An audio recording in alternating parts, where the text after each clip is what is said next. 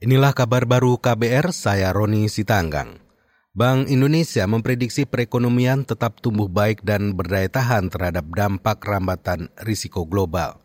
Gubernur BI Periwarjio mengatakan pertumbuhan ekonomi diperkirakan bakal berada dalam kisaran 4,5 hingga 5,3 persen pada 2023 dan meningkat pada 2024. Perbaikan ekonomi pada tahun 2024 terutama didorong oleh permintaan domestik sejalan dengan rencana kenaikan gaji aparatur sipil negara, penyelenggaraan pemilu, dan pembangunan ibu kota negara. Gubernur BI Periwarjio mengatakan untuk mendukung pertumbuhan ekonomi, BI terus meningkatkan stimulus kebijakan makro prudensial dan akselerasi digital sistem pembayaran. Kata dia pada triwulan ketiga pertumbuhan ekonomi ditopang oleh konsumsi swasta, termasuk konsumsi generasi muda yang meningkat sejalan peningkatan konsumsi di sektor jasa.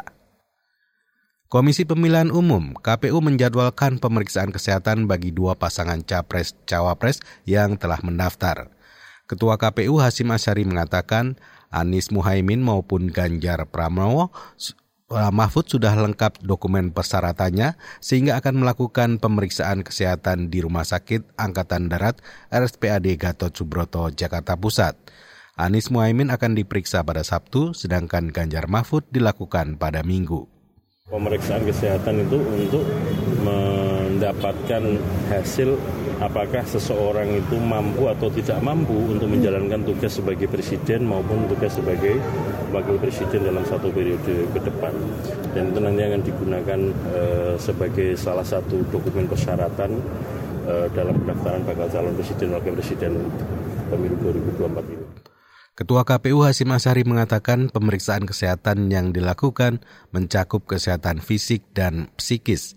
KPU mulai hari ini melakukan verifikasi administrasi guna mengetahui apakah dokumen persyaratan yang diberikan sudah benar dan sah. Sebanyak empat kabupaten di Yogyakarta berstatus siaga darurat kekeringan akibat kemarau panjang. Kekeringan terjadi di Kabupaten Gunung Kidul, Bantul, Sleman, dan Kabupaten Kulon Progo. Kepala Bidang Penanganan Darurat BPBD DIY Lili Andi Arianto mengatakan telah mendistribusikan air bersih ke wilayah-wilayah kekeringan tersebut. Untuk Kabupaten Gunung Kidul sampai saat ini sudah tersalurkan 19 juta 190 ribu liter. Kemudian Kabupaten Bantul sebanyak 3 juta 475 ribu liter.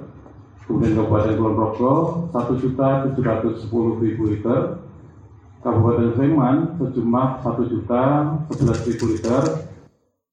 Kepala Bidang Penanganan Darurat BPBD Daerah Istimewa Yogyakarta, Lili Andi Arianto menambahkan, Pemda telah membuat 23 titik sumur bor untuk mengatasi kekeringan. Sumur bor tersebar di Kulon Progo, Gunung Kidul, dan Sleman. Demikian kabar baru KBR, saya Roni Sitanggang, salam.